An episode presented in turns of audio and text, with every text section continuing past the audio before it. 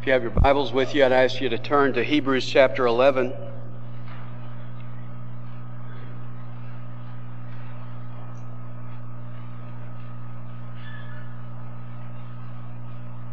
Hebrews chapter 11 and verse 32. The writer says, And, and what more shall I say? For time will fail me if I tell of Gideon, Barak, Samson, Jephthah, of David and Samuel and the prophets. Now, in this chapter that's been called the Hall of Faith, I would call this verse the honorable mention in the Hall of Faith. And what the writer didn't have time to delve into, we have taken the time. In fact, it may surprise you that this morning is our 10th Sunday on this verse as we come to the final individual in the list, and his name is Samuel. Now, where would you expect to find information about Samuel? There's a couple books named that. So go back to 1 Samuel. It's right before 2 Samuel.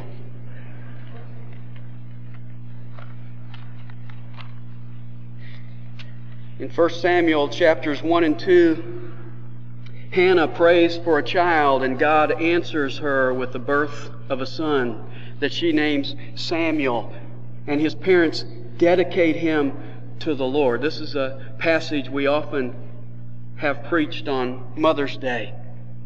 And then in chapter 3, God calls Samuel individually to himself. And on this morning, when we've celebrated Vacation Bible School, I think it's interesting to just take a moment and note the ideal progression of a child. The ideal progression of a child is that the parents are praying for him or her before he or she is even born.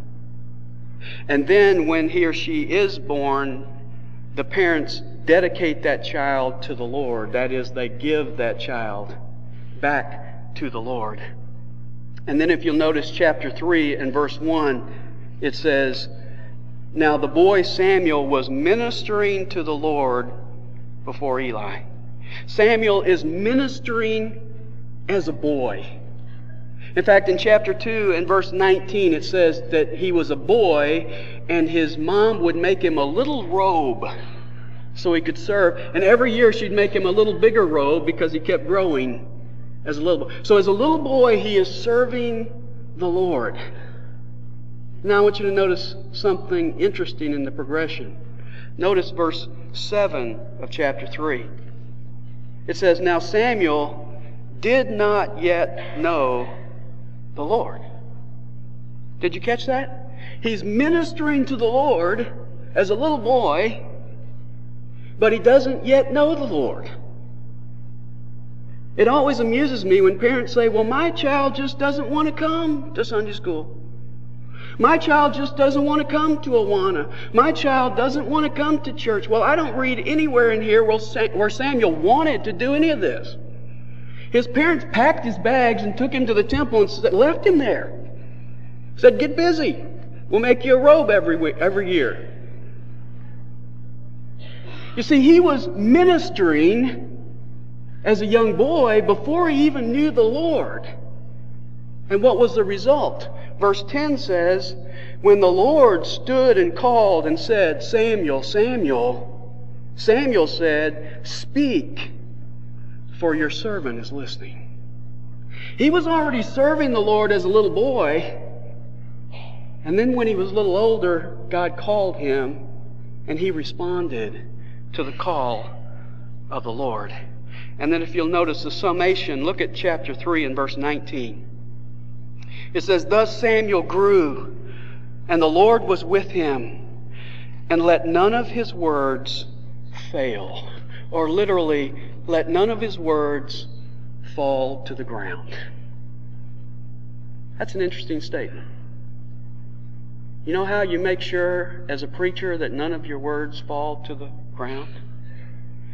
You make sure that you are speaking the Word of God. Now, what does it mean that his words didn't fall to the ground? Well, it doesn't mean that everybody listened to him.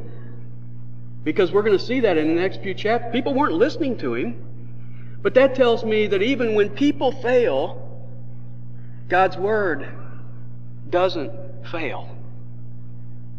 Now, Samuel lived in a time in Israel's history when they were in not a very good position spiritually. In fact, uh, we're told that the sons of Eli, Hophni and Phinehas, were serving as priests in the temple, and 1 Samuel 2.12 says they were worthless men. And it was obvious that their spiritual influence had gone down to the people because they weren't doing very well either, as we're going to see this morning. They were playing games with God. And I want to look this morning at chapters 4 to 7 and see four games that I've picked out that they were playing with God. And as we look at those four games, I want you to be honest with yourself and honest with God about where you might be playing one of these same games with Him. Game number one is manipulating God. Look at chapter 4 and verse 1. It says, Thus the word of Samuel came to all Israel. Now, Israel went out to meet the Philistines in battle and camped beside Ebenezer while the Philistines camped in Aphek. Now, to give you an idea where that is, if you took, there, there's a battle going on today between Israel and Lebanon. If you took the, the border of Lebanon and came down about 50 miles, that's where these two cities are. So there's a very present day illustration of what was going on in this day. And verse 2 says, The Philistines drew up in battle array to meet Israel. When the battle spread, Israel was defeated before the Philistines, who killed about 4,000 men on the battlefield. Israel goes to battle with the Philistines. They lose. 4,000 men are killed. And look at verse 3. When the people came into the camp, the elders of Israel said, why has the Lord defeated us today before the Philistines? Now, that's a great question. Why did we lose? Maybe you're asking that question today. Why, do I seem to be getting beat up right now? Why do I always seem to be losing? Why do I always seem to be retreating? Why aren't relationships working out in my life? Why is that going on? Well, they ask the question why, but I want you to notice their question. It's not just why did this happen? They say, why has the Lord defeated us today? Now that's an excellent question. They didn't say, why have the Philistines beaten us?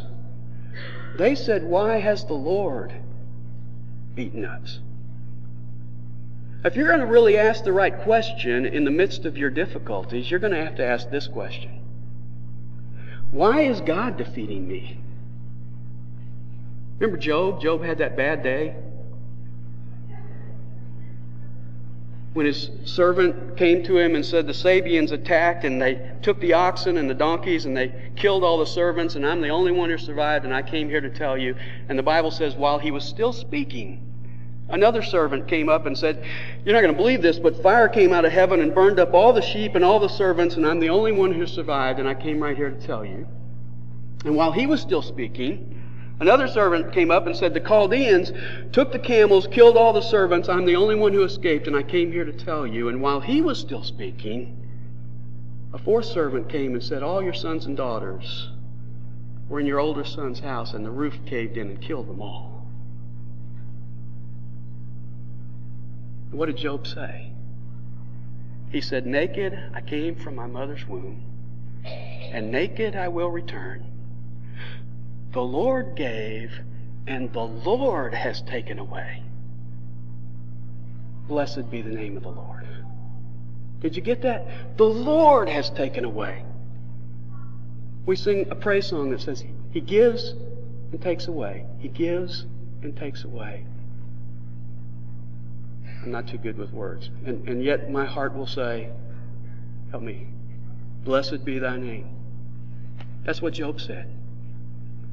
Everything was lost. It wasn't a question. He didn't say, those gnarly Chaldeans. He said, the Lord has taken away. And so the question that, the, that Israel asks in the midst of their situation is definitely the right question. But their answer is not very good. Because look at verse 3. Why has the Lord defeated us today before the Philistines? Good question. Answer. Let us take to ourselves from Shiloh the ark of the covenant of the Lord, that it may come among us and deliver us from the power of our enemies. They say, let's go get the ark. Now, you know what the ark was. That was that box with the gold around it and the two cherubim, the angels on top, uh, made famous in the uh, uh, movie Raiders of the Lost Ark. I'm going to need help today. I'm just, just let's make this interactive today.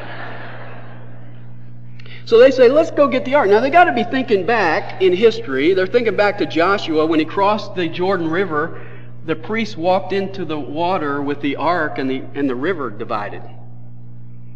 And then they got across the river and they went to Jericho and they circled Jericho seven times carrying what? Carrying the ark.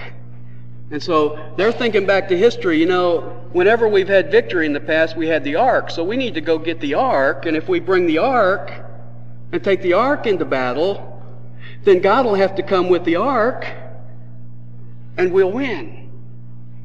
You see, what they're saying is if we can get our form right, then God will have to bless us. You ever play that game? I do. God's got to bless me. I, I, wear a little chain and cross around my neck every day. God's, God's got to bless me. I have Christian t shirts. God's got to bless me. I've got a bumper sticker that says turn or burn.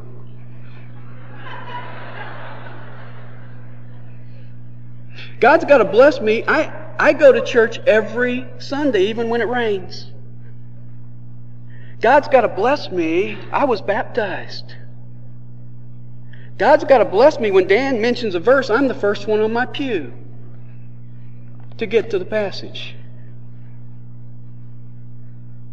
I've got the right form. And when things go wrong in my life, I say my prayers.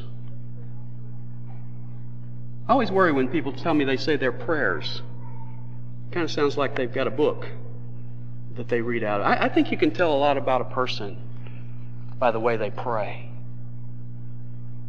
Let me ask you a personal question. When you're alone with God and you're praying, do you pray with form or do you pray with faith? You see, sometimes we pray, and I've been guilty of this we pray and we're halfway through our prayer, and I realize, you know what? I have just strung together a whole bunch of spiritual cliches. And I'm going to close it out by saying, in Jesus' name, and I'm going to expect God to respond. What I've really said is, let's get the ark, let's get the form, and if I get my form right, God's going to show up. People can be that way with communion. I took communion, therefore God's got to bless me. Well, Jesus said, Do this, but He didn't stop there.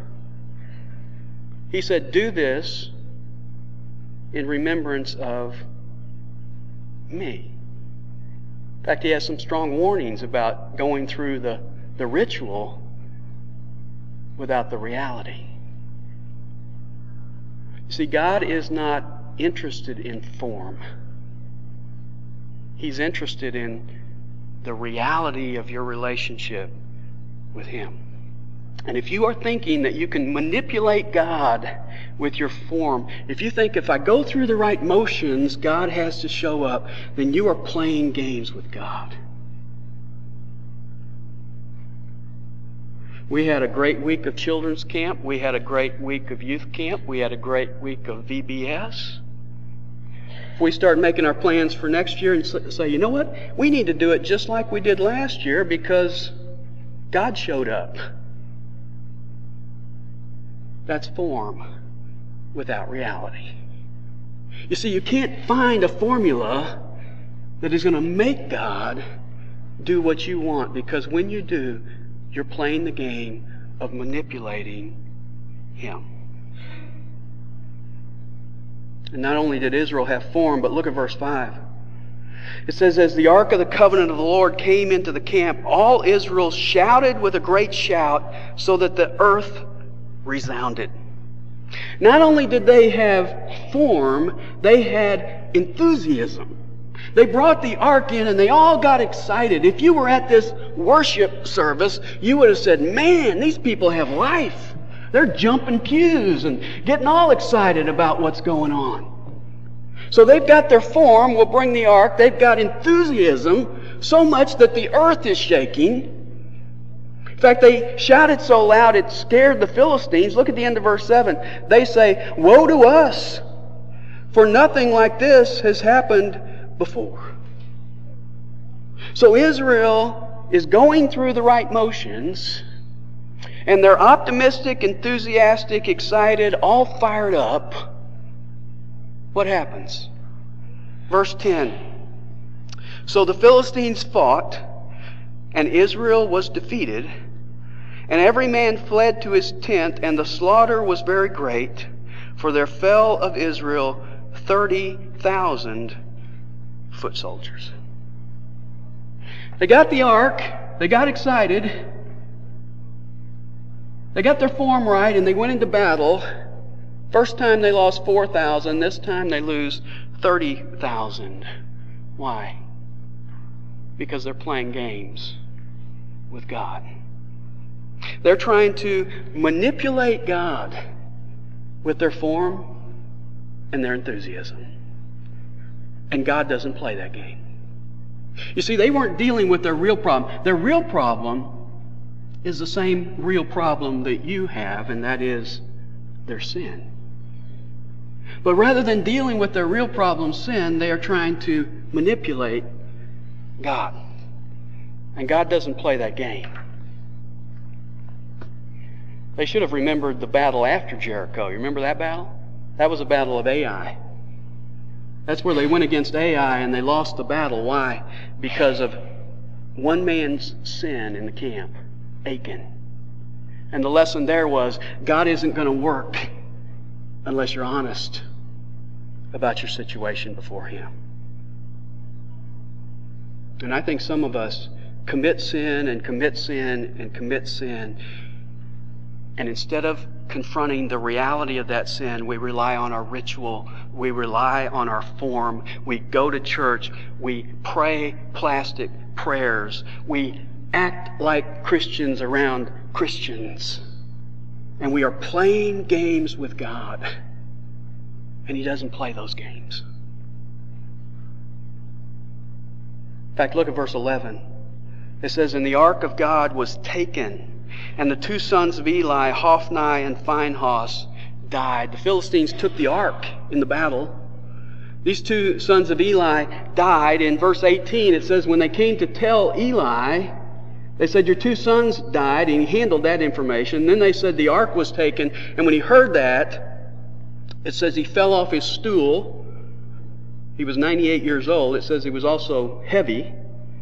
He fell off his stool and broke his neck and died. And then if you read verses 19 to 22, it says that Phinehas's wife gave birth, and right after she gave birth, she died. But before she died, she named her child Ichabod. I don't suggest that as a name. Ichabod literally means no glory. She had this baby and named him Ichabod because the glory had left Israel. Game number one manipulating God. Game number two is reducing God. Look at chapter 5 and verse 1. Now the Philistines took the ark of God and brought it from Ebenezer to Ashdod. Then the Philistines took the ark of God and brought it into the house of Dagon and set it by Dagon. Now the Philistine god was Dagon. Dagon was half man, half fish. He was a man from the waist up, and then he was a fish from the waist down, and they had an idol of him, and they had a house for him. And the key phrase here is in verse 2, they set it by Dagon. They said, they brought the ark of the God and they, of, of God and they said essentially, God, we're going to let you sit right here by our God. They reduced God to being just another one of their gods. You ever play that game? You ever say, God, you can sit right here next to my bank account? God, I, I, I love sports, and I'm going to let you sit right here next to my favorite sports team. God, you know how important my career is to me, so it's an honor for you to be right here, right here, on an equal plane with my career. Or God, here, I'll set you on the mantle right next to the picture of my girlfriend or my boyfriend, and you can be equal with them in my life. What are you doing? You're playing the game of reducing God. You know, we may say that He is number one in our lives, but if in reality we are worshiping Him along with our idols, then we're playing games. We're not really rejecting God, we're just reducing Him down to make Him equal with other things in our lives. And when we do that, the reality is that we are not worshiping Him at all. Jesus said in Matthew 6:24, "No one can serve two masters." For either he will hate the one and love the other, or he will hold to the one and despise the other. You cannot serve God and mammon. God is not worshiped at all if he is not worshiped alone. And God will not accept any place in your life except first place. And God will not share first place with anyone or anything. And he made that clear to the Philistines. Look at verse 3. When the Ashdodites arose early the next morning, behold, Dagon had fallen on his face to the ground before the ark of the Lord. So they took Dagon and set him in his place again. Next morning they come in, they set the ark next to Dagon. You guys are equal. Next morning they come in and Dagon's laying on his face as if he's bowing down before the ark of God. So what do they do? They stand him back up. You know, it's sad when you have an idol that you have to prop up. And we can laugh at the Philistines, but we all are sometimes guilty of that.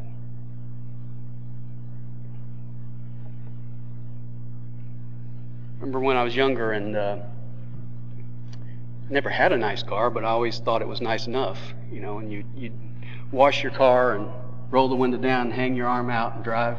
We used to cruise Broadway. I don't know if you still cruise Broadway. I guess gas is too expensive today cruise around thinking you were cool, thinking that car made you cool, that was your idol. Remember when I totaled a car? Have you ever seen a car totaled? I remember sitting on the side of the road looking down at the car. It was all, it had rolled over and lost one of its wheels. It was all crumpled up, smoke coming out of it. And I remember thinking to myself at that moment, that's a pretty sad idol to worship. That's what the Philistines were doing. Their idol was flat on its face and they had to stand him back up. Well, God was trying to tell them something and they didn't get the point. point, and so it says in verse 4, or verse, yeah, verse 4. But when they arose early the next morning, behold, Dagon had fallen on his face to the ground before the ark of the Lord, and the head of Dagon and both the palms of his hands were cut off on the threshold. Only the trunk of Dagon was left to him. This time, he falls down and his hands come off and his head comes off. What did they do? Well, they glued him back together. In fact, look at, look at verse 5. It says, Therefore, neither the priests of Dagon nor all who enter Dagon's house tread on the threshold of Dagon in Ashdod to this day. They were so superstitious that where he fell and broke his head off was the threshold, and they said nobody can step on the threshold. So they basically publicized the fact that he was a helpless God. Can you imagine that? You're coming into the house of Dagon with your son to worship, and, and you say, you know, you have to step over the threshold. And he says, well, Why, Dad? Well, that's because the God we're going to worship broke his neck there.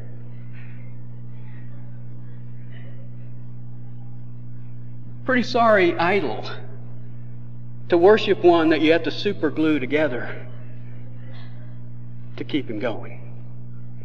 Has God ever done that in your life? You've got an idol in your life and He knocks it down and breaks its head off? He'll do that periodically. You're, you're, you're saying, hey, my career is everything to me, and suddenly your career starts to go south. So, what's going on? God's trying to get my attention. You may be investing in something. I remember one time uh, our first youth pastor, Jesse Paget, was uh, probably the best banjo player uh, in this whole area. And he, he came to my house one Saturday morning and uh, knocked on the door and came in and I made him some pancakes and we were talking. He'd been up all night. Somebody had stolen his banjo the night before and he had stayed up all night praying about it. And he came to me, he was all excited. He said, I'm not upset that I lost my banjo because I realized God took it away from me because I was making that banjo my God. And I love to get up on the stage and have everybody look at me and admire me because I could play the banjo so well. He says, I'm not going to replace the banjo until God tells me to because He's taken that out of my life for a reason. He will do that if you pay attention. But what we typically do is get our super glue out and fix it and move on when God's saying, hey, don't play games with me. Don't reduce me to a level of something else in your life. Don't put me alongside all the other loves that you have.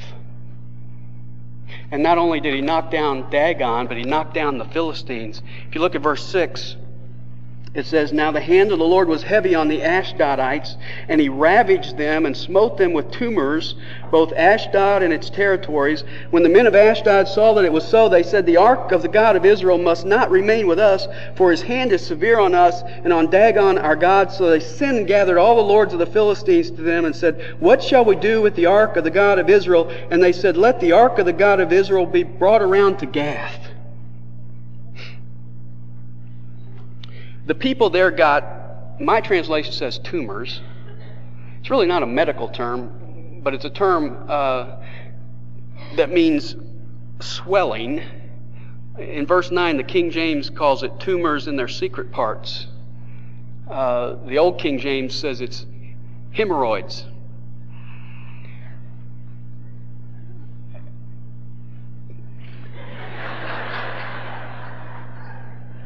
You got to be careful here, but uh, you ever had a hemorrhoid?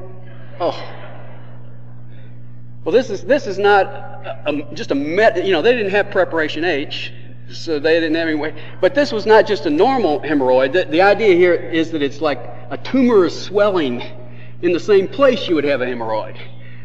So this is severe, and so they say, "Get the ark out of here." He's already knocked Dagon down, broke his head off. Now he's he's killing us. And so they send him over to Gath, and if you read the rest of the story, the people in Gath got hemorrhoids. So they said, We got to get rid of the ark. So they send the ark in verse 10 over to Ekron, and they go, Don't send the ark here. We don't want hemorrhoids. And they got hemorrhoids. And so as you read the story, they finally decide they're going to send the ark back. So in chapter 6, they decide to make a guilt offering. And in verse 4, it says they made five golden hemorrhoids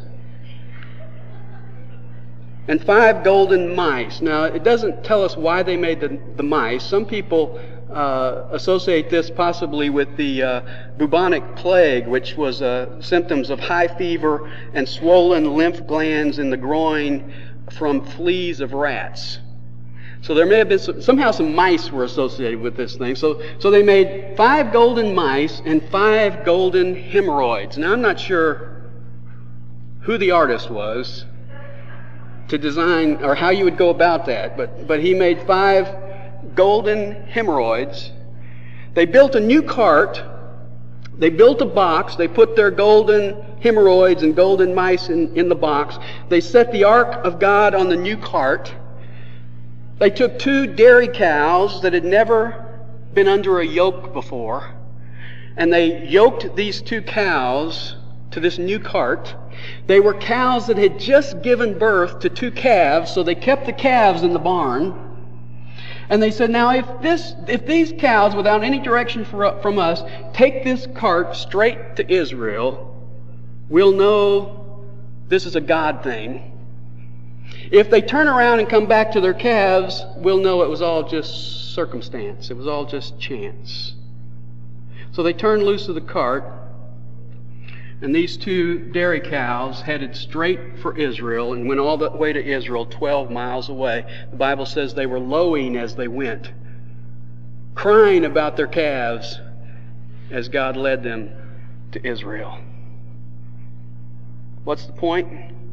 God won't play the game of reducing God. He will not share his glory with anyone or anything.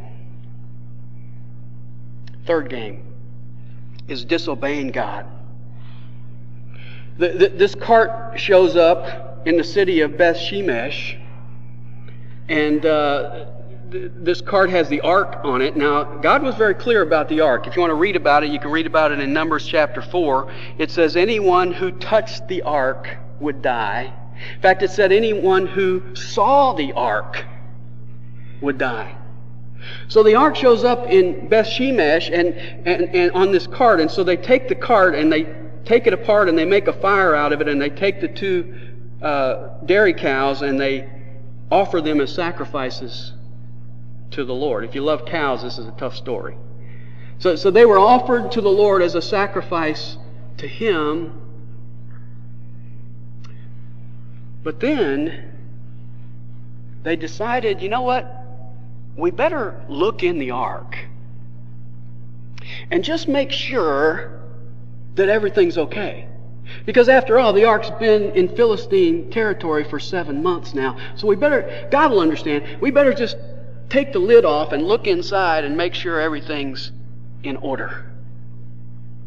They played the game of disobeying God. And then they tried to justify it by saying that they had a good motive. Have you ever played that game?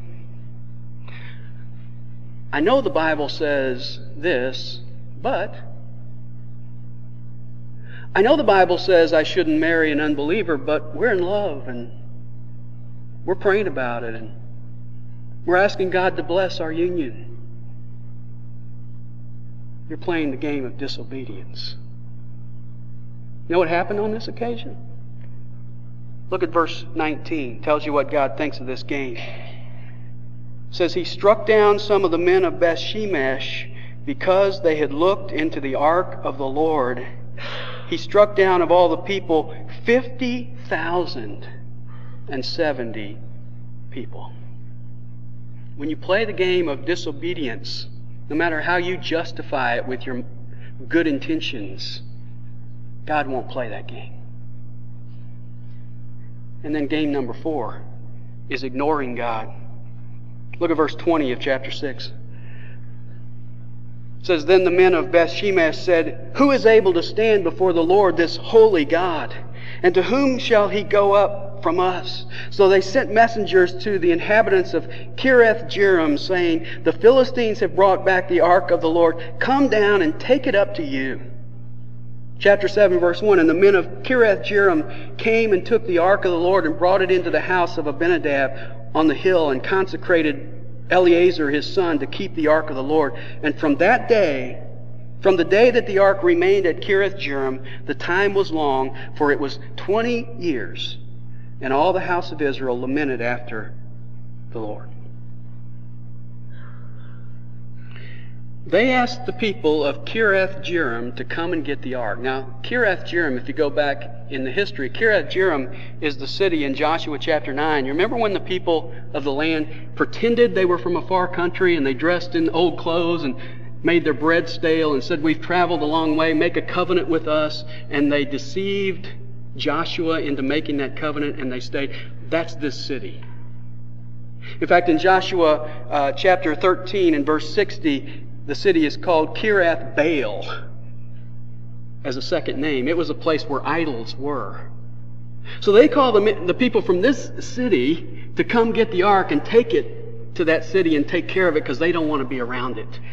Why didn't they take it back to Shiloh, where it was to begin with?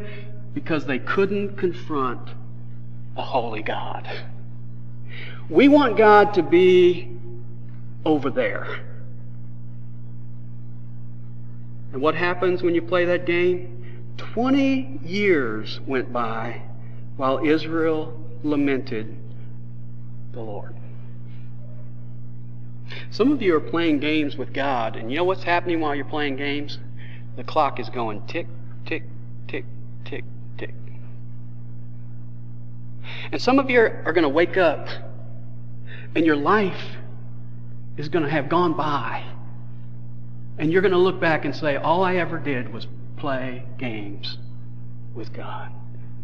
They played games with God and 20 years went by.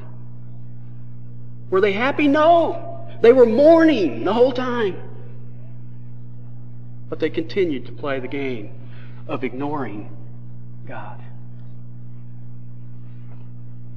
Then finally, Israel faces their problem. Real quick, look at chapter 7 and verse 3. It says, Then Samuel spoke to all the house of Israel, saying, Now I am sure that this is not the first time Samuel said anything. 20 years go by. Samuel's been talking. His words have not been falling to the ground, but nobody's been listening. Finally, they're listening in chapter 7 and verse 3. Samuel spoke, and here's his answer to their problem. If you return to the Lord with all your heart, you say, well, Dan, I'm not, I'm not far from the Lord. I mean, I'm away from the Lord, but I'm not real far away from the Lord. It doesn't matter. You're away from the Lord. He says, return with all your heart. Secondly, remove the foreign gods and the Ashtaroth from among you. Remove the idols. What are they in your life? What are those idols that, that want to climb up there and get side by side with the Lord in your life? You know what they are. He says, remove them. And direct your hearts to the Lord. How do you direct your heart to the Lord? Well, there's only one heart that God really responds to, and that's a humble heart. So to direct your heart to the Lord is to humble yourself before Him. And then it says, serve Him alone. Make Him number one. Return with all your heart, remove the idols, direct your heart in humility to Him, and make Him number one in your life. And then if you look at verse 6, notice what it says. They say, We have sinned against the Lord. That's what God was waiting 20 years to hear. We have sinned. And when they said, We have sinned, God responded. And then I want you to see the result. Look at verse 8. Then the sons of Israel said to Samuel, do not cease to cry to the Lord our God for us, that he may save us from the hand of the Philistines. Would you underline the word he? You remember back in, in verse chapter 4 and verse 3? They said, Let's get the ark of the covenant of the Lord that it may come among us and save us.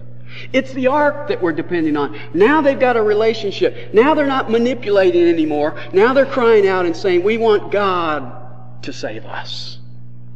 And then look at verse 9. Samuel took a suckling lamb and offered it for a whole burnt offering to the Lord. And Samuel cried to the Lord for Israel, and the Lord answered him. Now Samuel was offering up the burnt offering, and the Philistines drew near to the battle to battle against Israel. Now, uh, that's bad timing when you're when you're offering a sacrifice and the enemy attacks. But notice what happens.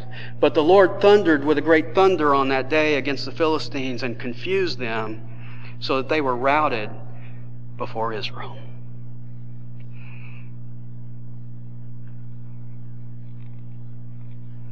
Let me ask you this morning where are you at with the Lord? Are you playing games with Him? Are you playing the game of manipulating God, kind of going through the forms? Following the rituals, looking like a Christian around other Christians, and thinking God's got to bless me because I'm doing it all the right way? Are you playing the game of reducing God? Have you set Him in your life right next to all your other loves? Are you playing the game of disobeying God and trying to justify it by saying, I've got good motives for why I'm doing this? Or are you playing the game of ignoring God, trying to keep Him at arm's length in your life? Along with Samuel, I want to call you today to say, I have sinned. I have sinned. And then remove the idols from your life. Return to the Lord with all your heart and serve and worship Him alone. And then begin to see God's victory in your life. I'm going to ask you to stand as we close, and we're going to sing together. As we sing, I'm going to ask you to think about the words of these, this song, and if you can't mean the words of this song, please don't sing it. Because the words say, I'm giving you my heart and all that is within me. I lay it all down. I surrender all to you. Let, let's